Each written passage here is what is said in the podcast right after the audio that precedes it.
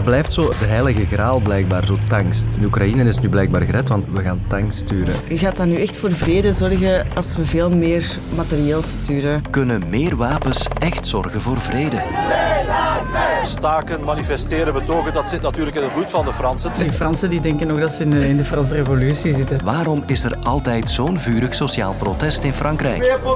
Pot cadeau. Niet mij pakken. Oh, la la la la la. Moment dan begonnen van En doen we nog inkopen op de markt? Eén kwartier starten, drie onderwerpen beluisteren. Profiteer ervan, zou ik zeggen. Westerse wapenleveringen aan Oekraïne lijken in een stroomversnelling te zitten. President Zelensky vraagt al maandenlang zwaardere wapens, waaronder ook tanks, om de strijd tegen Rusland te kunnen winnen.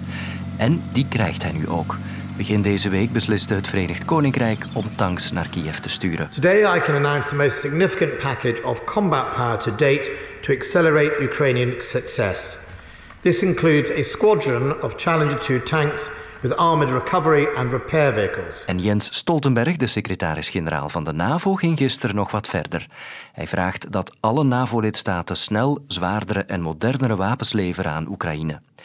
Zijn redenering: meer wapens betekent een betere kans op vrede en vredesonderhandelingen, ook al klinkt dat contradictorisch. That may sound like a paradox, but weapons they are the way to peace.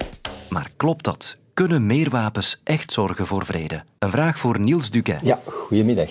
Hij is directeur bij het Vlaams Vredesinstituut. Wel, er is geen eenduidig antwoord op deze vraag. Als je specifiek gaat kijken naar de context waarin uh, hij die uitspraken heeft gedaan, gaat het natuurlijk over een situatie waarbij Rusland een ander land is binnengevallen. En Oekraïne heeft uiteraard het recht om zich militair te gaan verdedigen, volgens internationaal recht, en dus ook om militaire steun te vragen. En het is dan ook begrijpelijk dat Westen die wapens levert. Mochten we dat niet doen, dan geef je eigenlijk het verkeerd signaal. Namelijk, dan geef je, zeg je eigenlijk dat de gewelddadige agressor mag winnen.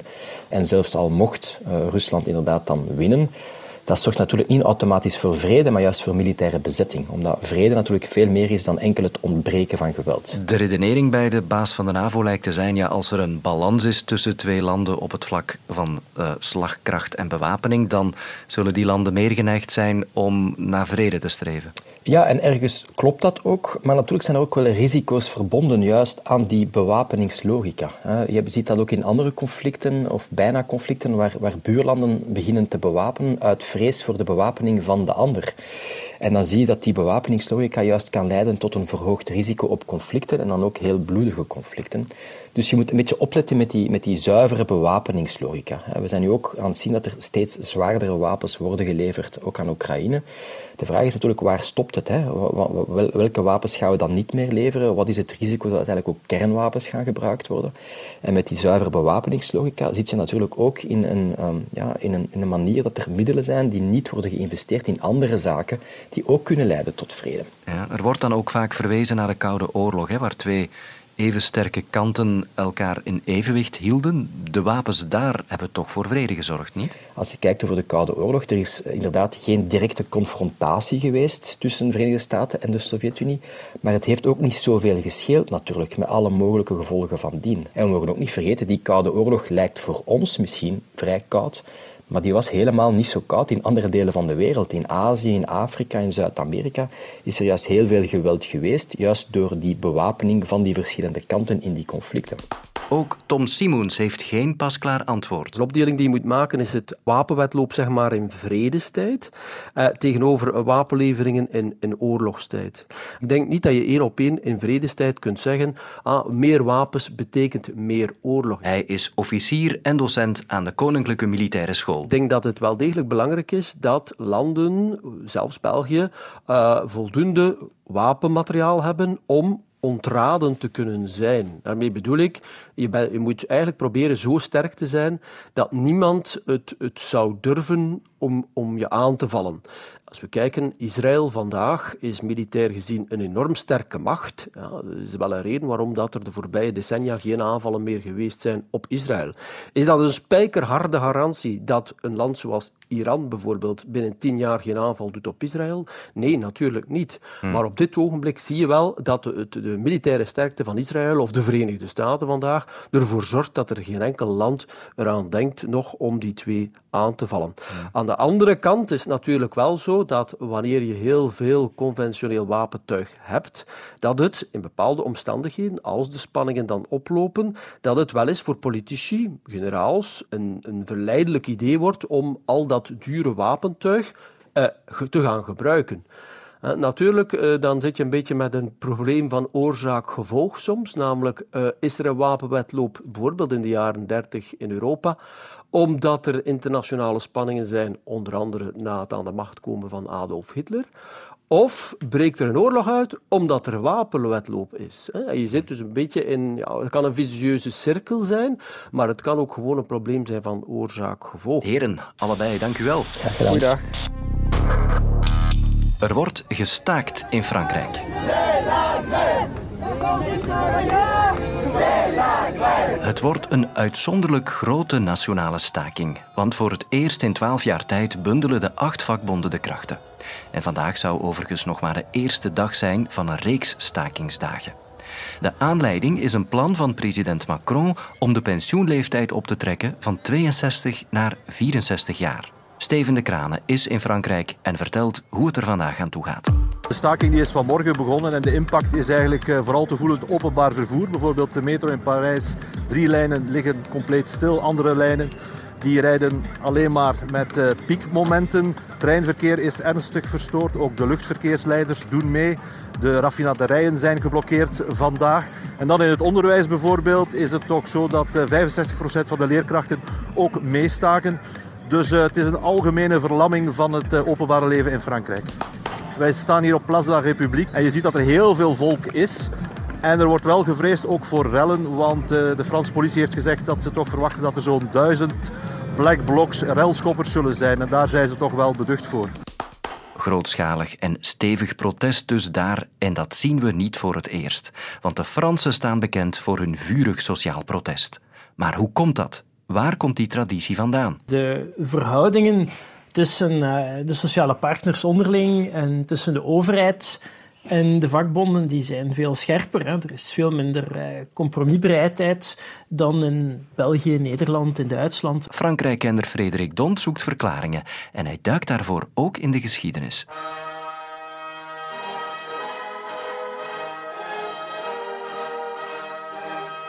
Je kan dat natuurlijk linken met het revolutionaire verleden. Hè. Er is 1789, de Franse revolutie, de revolutie van 1848 die het algemeen stemrecht heeft gebracht.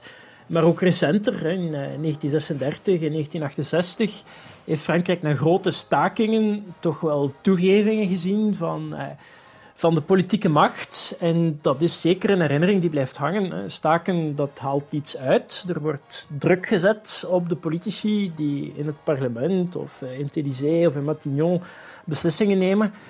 En daarnaast is er ook een traditie dat dit een vorm van, van socialiserende momenten is. Hè. Jonge mensen die mee gaan staken, die meelopen in een betoging, die worden politiek bewust gemaakt als het gaat over zo'n belangrijk sociaal thema. Dat wordt vaak voorgesteld als een, een, manier van weerstand, een manier van verzet, een manier van eh, je eigen rechten verdedigen als eh, de gewone burger tegenover de overheid. Het is de revolutie die uiteindelijk in een proces van een paar jaar heel het oude systeem heeft doen instorten. Dat is de referentie voor iedereen om naar terug te keren. Hè. Niemand gaat vandaag nog terug naar de absolute monarchie, maar de, de revolutie zelf staat symbool voor de burgers die het uitgangspunt zijn van alle macht. De burgers die dus ook rechten hebben met de Déclaration des droits de l'homme et du citoyen. En naar gelang je dat rechts of links interpreteert, is dat nog altijd de basis van, uh, van het politieke pact in Frankrijk. Men kan het verleden niet uitwissen. Hè. Grote transformaties in Frankrijk zijn het gevolg geweest van een harde clash, van protest op straat. Hè. Het verplaatsen van het centrum van de macht van Versailles naar Parijs is het gevolg van een optocht van boze vrouwen in oktober 1789 dat lijkt voor ons heel lang geleden. Hè. In een land als Frankrijk uh, wordt dat gebruikt door politicus als Mélenchon om een mars te houden uh, in oktober afgelopen jaar voor de koopkracht met referentie naar uh, die gebeurtenissen, de vrouwenoptocht van 1789. Dus dat is nooit weg. Hè. De Fransen weten, hebben allemaal geleerd op school, dat de zaken veranderen na revoluties, na grote protesten. Ook al kan men terecht terzijde de legitimiteit van 1 miljoen marcherende mensen aanvallen door te zeggen er zijn er dan 64 of 66 die niet marcheren, Ter linkerzijde zal men zeggen, voor iedereen die marcheert, zijn er misschien vier of vijf die eraan gedacht hebben om dat ook te gaan doen. En nog veel meer die het daarmee eens zijn. ik kan niet zeggen dat de democratie mensen veroordeelt tot vijf jaar inactiviteit tussen de verkiezingen door. En het is in Frankrijk logisch dat dat voortdurend in verband wordt gebracht met dat verleden. Vandaar dat men ook iets toleranter is ten aanzien van hoogoplopende publieke debatten en het inzetten van, uh, van kracht uh, in termen die voor ons misschien een beetje uh, chockerend overkomen. Het is morgen gelijk als er eentje, het is morgen gelijk als er rood. Zijn drie potten 5 euro, niet twijfelen meepakken. Waar ik woon is er wekelijks markt op maandag en ik moet bekennen dat je mij daar wel eens kan vinden voor de verse groenten en de sfeer. En ik ben niet de enige blijkbaar, want sinds corona hebben we de markt herontdekt. Met corona hebben we echt een stap vooruit gedaan, zeker de voeding. En dat heeft toch wel bevestigd hoor. Veel mensen die ooit zo'n beetje wantrouwen hadden of niet volle vertrouwen, gaan dan toch wel eens schoorvoetend en die zijn dan goed gediend. En dat worden dan dikwijls onze trouwste fans. Je hoorde Luc Marie van VZW Markta. Beter gekend in Mechelen als Luc Vis. Ik sta al 43 jaar op de markt en ook op een aantal staanplaatsen. Ik ben uh, Johan de Leeuw, ik ben voorzitter van de Vlaamse Federatie Ambulante Handel. Ik ben ook nog actief marktkramer. Ik zit nu voor het moment in mijn bestelwagen in de paskamer. Wij verkopen textiel, ik, damestextiel. Het is vooral mijn vrouw die het aan de man brengt op de markt in Merelbeek. Twee potten kopen, een pot cadeau! Uit cijfers van Stadbel blijkt dat het aantal markt- en straathandelaars de afgelopen tien jaar is gestegen met 20 procent. Al zijn er nuances, zeggen Luc Vis en Johan de Leeuw. Op de grote markten valt dat toch zo niet op. In de jaren 70 of 80 werd er bij manier van spreken gevochten voor een plaats, terwijl nu als je op een wachtlijst staat, binnen relatief korte tijd hebben we toch een plaatsje. Wat dat je wil hebt, dat is dat er heel veel van die foodfestivalletjes bij zijn. En dat zijn natuurlijk ook ambulante handelaars. Dus op die wijze kan dat wel zijn dat er meer beginners zijn. Broccoli! Bedankt meneer, goed weekend. Er zijn veel mensen in bijberoep dat er uh, op de markt beginnen, dus die cijfers die stijgen op die manier wel. De mensen komen voor de verse producten, maar voor de andere artikels, dus bepaald non-food, gaat het iets moeilijker. Maar het is nog altijd haalbaar. Kwaliteit superieur. Dat mag het zijn? Er komen nog steeds markten bij, zoals in Leest bij Mechelen. Daar vroegen buurtbewoners er zelf om en met een goede reden. In vele dorpen en steden is behoorlijk wat leegstand. De beenhouwer stopt, de bakker stopt, waardoor dat er eigenlijk echt wel behoefte is aan een markt. Want heel dikwijls is het voor een beenhouwer niet meer rendabel om in een dorp te overleven. Maar mogelijkerwijs is dat voor die beenhouwer dat één dag per week daar staat op de markt, is dat wel goed. En waar vroeger soms hevige disputen waren tussen de gevestigde handelaars en de marktkramers, want de gevestigde handelaars die waren dan boos, want die marktkramers kwamen dan zogezegd ja, hun brood afpakken. Hè. Is dat nu echt wel averechts in die zin dat de meeste gevestigde handelaars heel goed beseffen dat de markt volk trekt. Ja, en waar volk is, kun je ook verkopen. Hè. Citroenekjes voor de tijd. Ja, schat, goedemorgen. Ja, en dan is er ook nog de sfeer en charme natuurlijk, die je er op de markt gratis bij krijgt. Het is altijd plezant. Alles gaat veel gemoedelijker als je lang bezig bent, gelijk wij, we hebben om duur klanten, die, dat zijn vrienden, die, die, die vertellen hun leven. Ik ben al gevraagd op trouwfeesten, op doopfeesten, gewoon van klanten. Hè? Omdat je die, ja, die komen af en plots die mevrouw met een dikke buik iets later met een kinderfactuur. Je gaat eens kijken naar het kindje en je wordt gevraagd op de doop. Dat is echt niet abnormaal. Hè?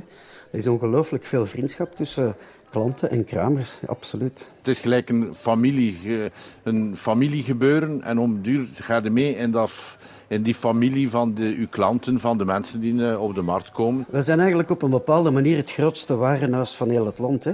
Dus als je naar een markt komt, dan heb je een specialist in elk vak. Als je dan naar de visboer gaat, ga dan naar een beenhouwer, dan kun je nog altijd vragen stellen over het seizoen, over van waar dat, dat grief komt, hoe dat je dat het beste klaarmaakt. En dat is niet anoniem in een plastieke zakje, in een bakje, in een frigo. Lekker bedankt, merci. Ik had het niet beter kunnen zeggen. Dat zijn meteen dus ook mijn laatste woorden. Morgen hebben we drie verse onderwerpen in de aanbieding. Tot dan. De lang verwachte nieuwe podcast van meesterverteller Johan Op de Beek is er. De Franse Revolutie. Nu in de app van VRT Max. Dank u wel. Lekker bedankt, merci.